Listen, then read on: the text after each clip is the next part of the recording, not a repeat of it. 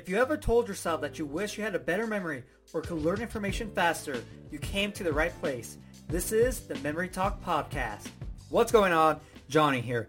On this episode, I want to talk about speed reading. Now, you might have seen some things talk about increase your memory speed to 1,000 words per minute and still have a 95 comprehension.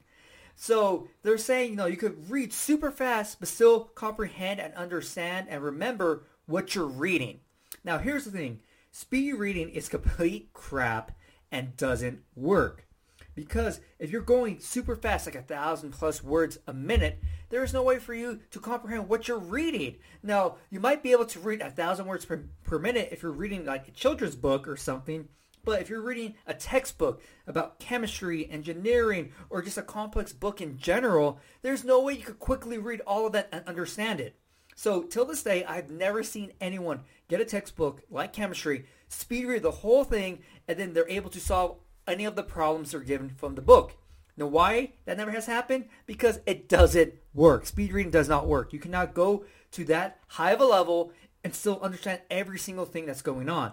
Because when I'm reading something like chemistry or calculus, whatever it may be, I have to go slow to really understand every single point being made. You can't just quickly go over it because if you get the wrong idea, if you don't fully understand the concept, everything else is going to be completely wrong. And so people that say you can really increase your speed, they're just trying to sell you something, but it's just complete BS. So don't buy into it. Now, there are things that you could do to increase your speed. No, just kind of in general, like if you remove any distractions, you're gonna be able to read a little bit faster, right? Maybe if you have a pointer where you're able to actually like guide yourself when you read, you'll be able to read a little bit more because now you're actually focusing on the book. Because sometimes I've been guilty of it when I'm reading and I'm reading, but then I kind of just like wander off in my mind. I'm like, yeah, you know, let me think about this stuff. But if I have have a guider, you know, I'm just focused on what I what's at hand right now, right? Because I'm actually pointing to the words, so I'm seeing everything for sure. And so there's things that you can do to improve your reading speed by a marginal uh, amount. You know, not something crazy like, oh, I read at 300 words per minute. Let me go to 1,020 words per minute.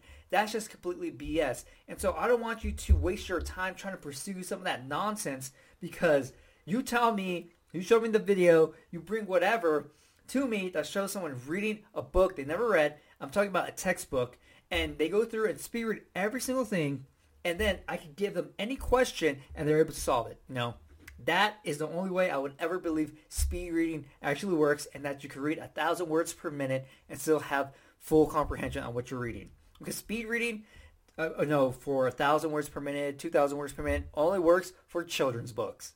If you want to learn more memory techniques, get your free memory program. A link is going to be in the episode description and the podcast description. Also, if you haven't subscribed to my podcast yet, subscribe, share it with everyone, and if you have a minute, I would greatly appreciate it if you left me a review. Hopefully, you enjoyed this episode, and I'll see you next time.